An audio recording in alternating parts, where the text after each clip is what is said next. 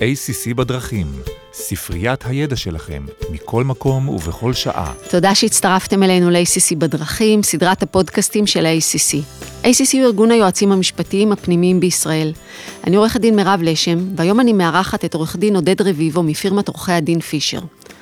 עודד הוא שותף במחלקת ליטיגציה. ביום יום שלו הוא שותה, אוכל, נושם ליטיגציה של חברות, של ניירות ערך, הוא מטפל בסכסוכים מסחריים מורכבים, מכרזים, בוררויות, תביעות ייצוגיות, תביעות נגזרות. כל הדברים האלה זה שיעורים שעודד למד בבית המשפט, ובהיכרות פנימית עם הכאבים של החברות ושל האורגנים שלהם. את כל הטוב הזה עודד מגיש לנו היום על מגע של כסף. אנחנו עם עודד במיני סדרה שמוקדשת לתביעות נגד דירקטורים. בפרק הקודם בחנו את הפסיקה, את הבורות, את החקיקה. היום אנחנו מדברים על החשיפות המשפטיות, אגב החלטות על חלוקת דיבידנד, על התיישנות, וכמובן, שוב, כלים משפטיים לרשות היועץ המשפטי והדירקטור, שיעזרו לו להתגונן מפני חשיפות. אז שלום עודד, אני שמחה לארח אותך שוב באולפן של קובי. קובי, תרים יד שוב. יפה. אני שמח להיות איתכם כאן אה, שוב באולפן. לפני שאנחנו מתחילים disclaimer קצר, הפודקאסט מיועד להעשיר את הידע הכללי שלכם. כל מה שאנחנו אומרים פה בפודקאסט הוא ממש לא ייעוץ משפטי ולא מחליף כזה. ובואו נצלול ישר לתחום החם של תביעות נגד דירקטורים, אגב, חלוקת דיבידנד. אז ככה, בהחלטות על חלוקת דיבידנד התמונה קצת מסתבכת. מדובר באחת ההחלטות היותר מסוכנות של דירקטור מכמה סיבות. ראשית, מדובר בהחלטה להוציא כסף מתוך החברה, מה שעלול לפגוע באיתנות הפיננסית של החברה ולפגוע בכרית הביטחון של הנושים ובהון החברה. שנית, מדובר בהחלטה על הוצאת כספים לטובת בעל השליטה.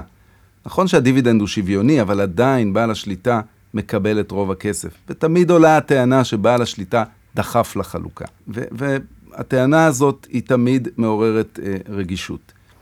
ושלישית, בהחלטות על חלוקת דיבידנד, אין לנו פטור ואין לנו שיפוי. יש לנו רק ביטוח.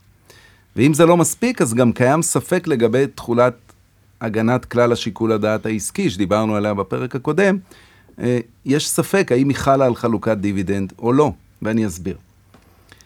כידוע, חלוקת דיבידנד צריכה לעמוד בשני מבחנים, מבחן הרווח ומבחן יכולת הפירעון. מבחן הרווח הוא מבחן חשבונאי טכני, ולגביו כבר נפסק בבירור שהוא מבחן אובייקטיבי, ולא חלה לגביו הגנת כלל שיקול הדעת העסקי. לכן, גם אם הדירקטוריון קיים תהליך סדור ותקין, אבל הוא עדיין טעה במבחן הרווח, הוא לא יהיה פטור מאחריות. כך קבע השופטת רונן בעניין ביקום בשנת 2019, וכך קבע גם השופט כבוב בעניין חבאס בשנת 2020. מה לגבי מבחן יכולת הפירעון? לגבי מבחן יכולת הפירעון, התשובה קצת יותר מורכבת. כדי להמחיש את הנושא הזה, אני אדבר על דוגמה מהחיים, על המקרה של רכישת פרטנר על ידי אילן בן דוב, זה אותו פסק דין סקיילקס. זה תיק שאנחנו הצגנו בו את הדירקטורים וגם את יושב ראש הדירקטוריון אילן בן דוב. ולפני כמה חודשים ההליך הזה הסתיים בבית המשפט העליון, לאחר סיבוב קודם בבית המשפט המחוזי. מתי זה התחיל? מתי הפרשה התחילה? התחילה? וואו. הפרשה התחילה, אה, הרכישה התחילה בשנת 2009, אבל ועכשיו, הגיעו, עכשיו נגמר עכשיו ה... וואו. אה, זה נגמר. וואו. אז אה, באותו מקרה הדירקטורים נתבעו בסכום של 250 מיליון ש"ח, בגין חלוקות דיבידנד בסכום הזה, שהם חילקו בשנים 2010 ו-2011. הפרשה התחילה, כמו שהזכרתי, בשנת 2009, כאשר אילן בן דב למעשה רוכש את השליטה בחברת הסלולר פרטנר. הוא עושה את זה באמצעות חברת סקיילקס, שהייתה חברה בשליטתו. סקיילקס רכשה בשנת 2009 45% מהמניות של פרטנר, והיא הופכת לבעלת השליטה בפרטנר. סקיילקס היא למעשה חברת החזקות, שעיקר ההכנסות שלה הן מדיבידנד מנכס הבסיס, שהוא חברת התקשורת פרטנר. צריך לזכור שפרטנר באותה, באותה תקופה הייתה חברה מאוד מאוד חזקה ורווחית, אנחנו מדברים על רווח נקי של מיליארד שקל כל שנה. והיא מחלקת לפי מדיניות חלוקת הדיבידנד שלה 98% מהרווח הנקי שלה כל שנה. זוהי למעשה רכישה ממונפת. ברכישה ממונפת חלק גדול מסכום הרכישה שנלקח כהלוואה אמור להיות מוחזר באמצעות דיבידנדים, אנחנו מכירים את זה. אכן. אה, לכן גם כל גוף מוסדי שרכש אגרות חוב של סקיילקס כדי לממן את הרכישה הזו, וזו הייתה אחת הטענות שלנו, ידע שהמקור לפירעון של האג"חים האלה אה, הוא מדיבידנד, מדיבידנדים מפרטנר, כי ככה זה ברכישה ממונפת. ואכן תוכנית הרכישה של פרטנר התבססה על כך שפרטנר באמת תחלק כל שנה מיליארד שקל כדיבידנד, ובאמצעות הסכום שסקיילקס תקבל, היא תקבל 45% מהסכום הזה, כחצי מיליארד שקל, היא תפרע את, את החוב שלה, ואת החוב הבנקאי ואת החוב אה, לבעלי אגרות החוב. ואכן בתחילת הדרך הכל פעל לפי התוכנית, ובשנים 2009 ו-2010 סקיילקס פרעה כבר את כל ההלוואות קצרות הטווח שהיו לה, מבנקים 800 מיליון שקל, וגם חלק מהאג"חים. אבל אז, למי שזוכר, בשנת 2012, בעקבות הרפורמה של כחלון, שהורידה את חשבון הטלפון של כולנו מ-500-600 שקל בחודש למשהו כמו 100, היום זה פחות, אה, שוק הסלולר בעקבות הרפורמה הזו החל בצלילה חופשית שבמידה רבה נמשכת עד היום. והצלילה הזו למעשה סיבכה גם את IDB שהחזיקה בסלקום וגם את המבנה הזה של סקיילקס. ולאור הצלילה הזו, אה, פרטנר מקבלת החלטה שהיא מפסיקה לחלק דיבידנדים למעלה, לסקיילקס. ואז ההכנסה של סקיילקס העיקרית שלה למעשה נעצרת, אבל לצערנו החזרי אגרות החוב לא נעצרים, המועדים שלהם לא נעצרים. ולמעשה סקיילקס מגיעה למצב שאין לה מאיפה לפרוע את ההתחייבויות, והיא נכנסת אה, לסחרור, ומגיעה מהר מאוד לחדלות פירעון. ואז מוגשת תביעה נגד הדירקטורים שלה. על ההחלטות שלהם לחלק דיבידנדים בשנים 2010 ותחילת 2011, כמו שהזכרתי, סכום של 250 מיליון שקל. וכאן התעורר ויכוח גדול אה, במשפט. האם הדירקטורים יכלו לצפות את הקריסה של שוק הסלולר עוד במועד שבו הם קיבלו את החלטות החלוקה בשנת 2010 ותחילת שנת 2011? והאם לאור החשש הזה שהם היו צריכים לצפות אותו, כך לפי הטענה של התביעה, היה עליהם לעצור את החלוקות. אנחנו הראינו במשפט שבמועדי החלוקות ב-2010 ותחילת 2011, כל השוק חשב שפרטנר תמשיך להרוויח גם בשנים הבאות מיליארד שקל כל שנה, כי ככה הרוויחו אז חברות הסלולר. הראינו למשל שבתקופה הרלוונטית הזו נכתבו 37 דוחות אנליסטים, ואיש מהם לא צפה את המשבר הזה בשוק הסלולר, כולם צפו המשך רווחיות של מיליארד שקל כל שנה. אבל מה קרה בסוף? תוך זמן קצר, כבר בשנת 2013, הרווח הנקי של פרטנר צלל ל-135 מיליון שקל בשנה. זאת אומרת, 90 אחוז פחות מהתחזית. וכאן תמונה הסכנה הגדולה של החוכמה שבדיעבד, שדיברנו עליה גם בפעם הקודמת. כשאתה מנהל משפט כזה, והחברה בסוף קרסה בגלל רפורמת כחלון, אז כולם שואלים, איך לא נזהרתם? הרי היו כתבות בעיתון, אמרו שהרפורמה צפויה. אני מניחה שמידע צופה פני עתיד אמר, יש צפויה רפורמה וזה יפגע בהכנסות החברה, אבל אם אתה מסתכל על 37 דוחות של אנליסטים, זה מדבר בעד עצמו, חוכמה שבדיעבד. איך בית משפט התייחס לזה?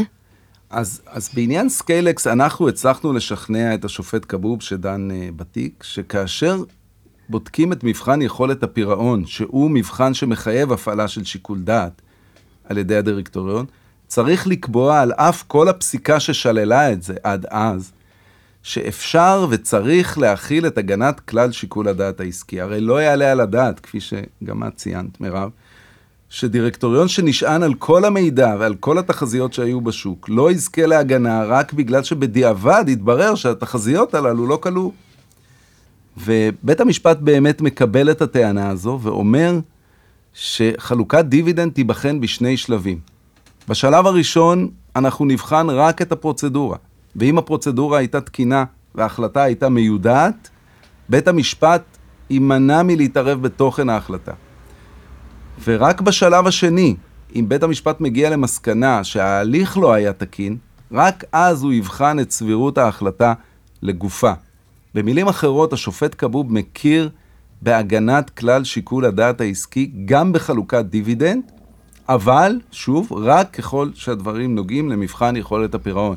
במבחן הרווח, שהוא מבחן חשבונאי טכני, יש לנו את הפסיקה שבפירוש שוללת את ההגנה הזאת. במבחן רווח זה באמת חשבונאי, ואז אין לך גם שיקול דעת בעצם, אם אתה לא עומד בזה, זה כמו במונופול.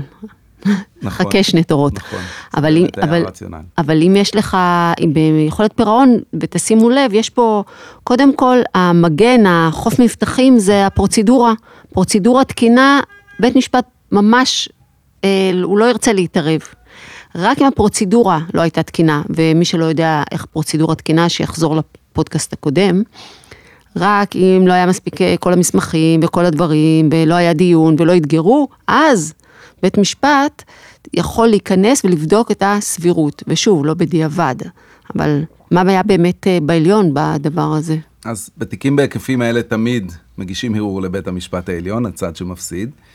אה, וגם כאן כמובן הוגש אה, ערעור. בדיון שהתקיים בבית המשפט העליון לפני כמה חודשים, השופטים המליצו למערער לחזור בו מהערעור, והערעור באמת נמחק. לכן כיום בשורה התחתונה יש לנו פסק דין של המחלקה הכלכלית, שערעור עליו לבית המשפט העליון נמחק, שקובע שניתן להכיל את כלל שיקול הדעת העסקי גם על חלוקת דיבידנד. שוב, ככל שמדובר במבחן יכולת הפירעון, שהוא מבחן שמפעיל שיקול דעת. של שופט אה, שהוא היום אה, כבוב הוא כבר הוא כבר בעליון. בעליון. נכון. אה, באיזה שלב אורגנים בחברה יכולים להיות רגועים שלא יתבעו אותם? אז כאן אנחנו מגיעים לסוגיית ההתיישנות בתביעות בניירות ערך. חלק לא קטן מהתביעות נגד דירקטורים מוגשות בגין טענה לפרטים מטעים בדוחות תקופתיים או בדיווחים מיידיים. הדבר הזה קורה מכיוון שחוק ניירות ערך מטיל אחריות כמעט אוטומטית על כל דירקטור בגין פרט מטעה. כיוון שהחוק קובע שאם החברה פרסמה פרט מטעה, כל מי שכיהן כדירקטור באותה עת אחראי לכך.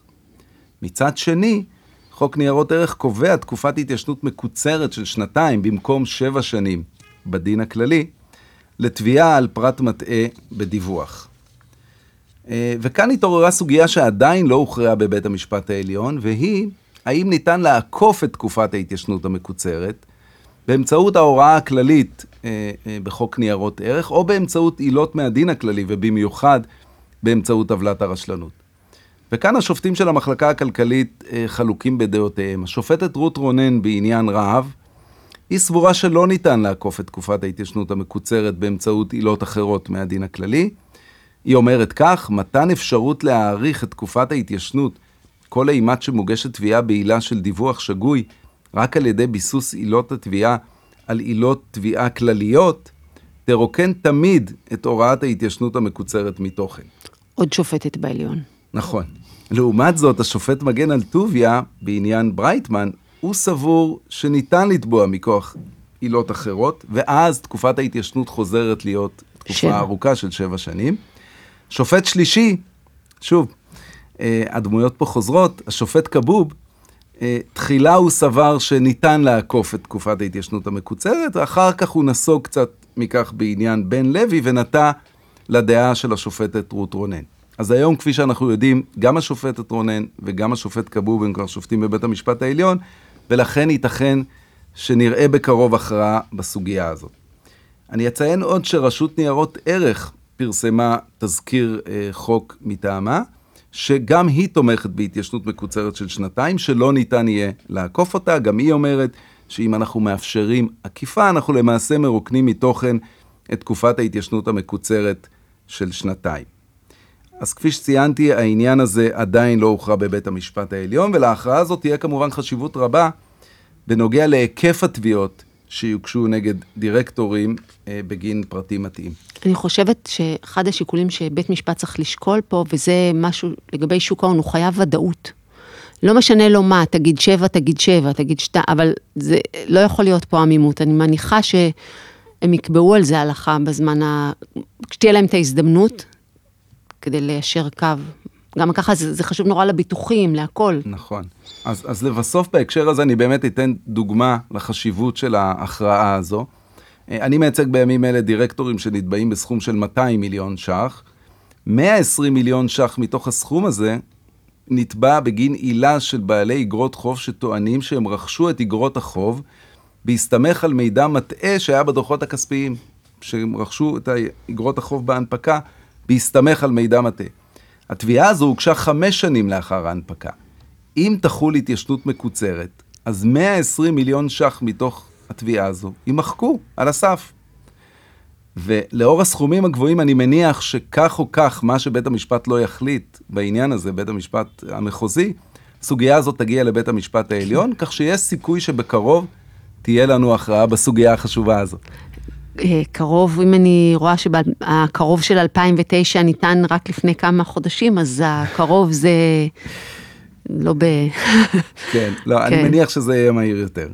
אז אה, מה המסקנות, אה, אם יש לך כמה מילים על הנקודה הזאת שבה אנחנו נמצאים, וכרגיל, אתה חייב לנו כמה עצות לדרך. אז, אה, אז אני חושב שאנחנו נמצאים בעידן של ריבוי תביעות וסכנות לדירקטורים. פסק דין מעריב שעליו דיברנו בפעם הקודמת סימל את נקודת השיא במטוטלת הזאת, ופסק דין בטר פלייס, לפני שהוא בוטל בעליון, סימל את הקצה השני. באופן כללי, יש תחושה שבתקופה האחרונה בית המשפט הכלכלי מנסה למתן קצת את הפסיקה האגרסיבית שהייתה לו בשנים הראשונות. אה, עכשיו אנחנו נמצאים בעידן חדש של שופטים חדשים במחלקה הכלכלית, השופט צימרמן, השופטת סיגל יעקבי שהייתה כונסת הנכסים הרשמית, השופט קובי שרביט שהגיע מהשוק הפרטי, והשופטת יעל מושקוביץ שגם היא הגיעה מהשוק הפרטי, והיא השופטת הכלכלית בבית המשפט המחוזי מרכז. אז ימים יגידו לאן הפסיקה תתפתח בשנים הקרובות תחת השופטים החדשים. הגענו לשלב העצות המעשיות בנוגע לחלוקת דיבידנד. כן, אז קודם כל, כאשר הדירקטוריון מחליט על חלוקת דיבידנד, צריך להיות בפניו תזרים מפורט של מקורות ושימושים. מה זה מקורות ושימושים? כל הפלוסים וכל המינוסים. כל מה שהחברה אמורה להכניס וכל מה שהיא אמורה לשלם.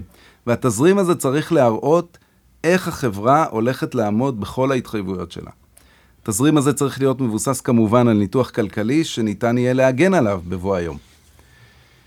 חשוב לציין בהקשר הזה שבעבר היה מקובל להכין תזרים לשנתיים קדימה בלבד. כי הייתה איזה מין תפיסה כזו שאומרת שמעבר לשנתיים זה לא באמת תחזית, זה הימור. כמו שאומרת הבדיחה, קשה לעשות תחזיות, בעיקר לגבי העתיד. אבל בעקבות פסק דין מלר"ג, כיום הכלל הוא שהתזרים צריך להיות רב-שנתי קדימה, ולכלול את כל השנים שבהם עדיין יש התחייבויות של החברה. למשל, אם יש החזרי אגרות חוב למשך חמש שנים, אז התזרים חייב להיות חמש שנים קדימה ולהסתיים בתשלום האחרון לבעלי אגרות החוב. עוד עצה חשובה, הדירקטוריון צריך לעשות מבחני רגישות לתזרים.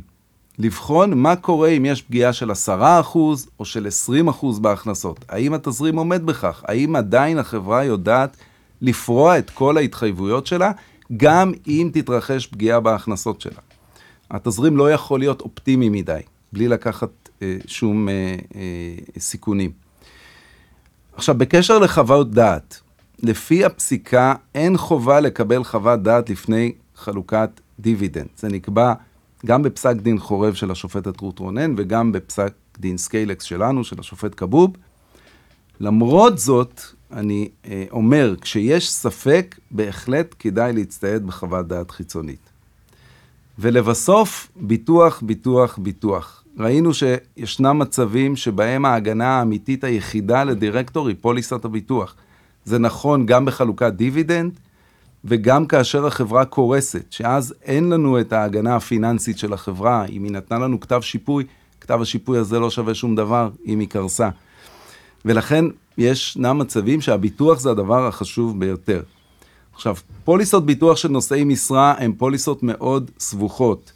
החברה חייבת להיעזר ביועץ ביטוח שיסביר לדירקטורים מה בדיוק מכוסה בפוליסה ומה לא מכוסה בפוליסה. אני נתקלתי לא פעם ביועצים משפטיים ובדירקטורים שחשבו שיש להם פוליסת ביטוח שמכסה את הכל, ולא היה להם מושג מהם תנאי הכיסוי הביטוחי ובמיוחד מה ההחרגות של הפוליסה. ודבר חשוב נוסף בהקשר הזה, שלפעמים מפספסים, זה גובה הכיסוי הביטוחי. אם החברה רכשה פוליסת ביטוח שגבול האחריות שלה הוא 10 מיליון שקל, או אפילו 50 מיליון שקל, זה לא יעזור לדירקטורים בתביעות של 200 או 300 מיליון שקל, וראינו שיש הרבה תביעות בהיקפים הללו. לכן חשוב מאוד לבדוק את פוליסת הביטוח שקיימת בחברה. אני חושבת שעצת הזהב אין מחלוקת בכלל על אה, ביטוח, ואני חושבת שלזכור גם את המבחני רגישות, זה, יכול, זה ממש יכול להיות מציל חיים. אה, ותמיד טוב לקחת יועץ חיצוני, זה משהו שחוזר אצלנו ב, בהרבה פודקאסטים. אה, אז טוב, מה אני אגיד? החכמתי, תודה רבה, תחום מלחיץ. אני אשמח לארח אותך שוב עם עוד תובנות. שמחתי להיות כאן, תודה רבה.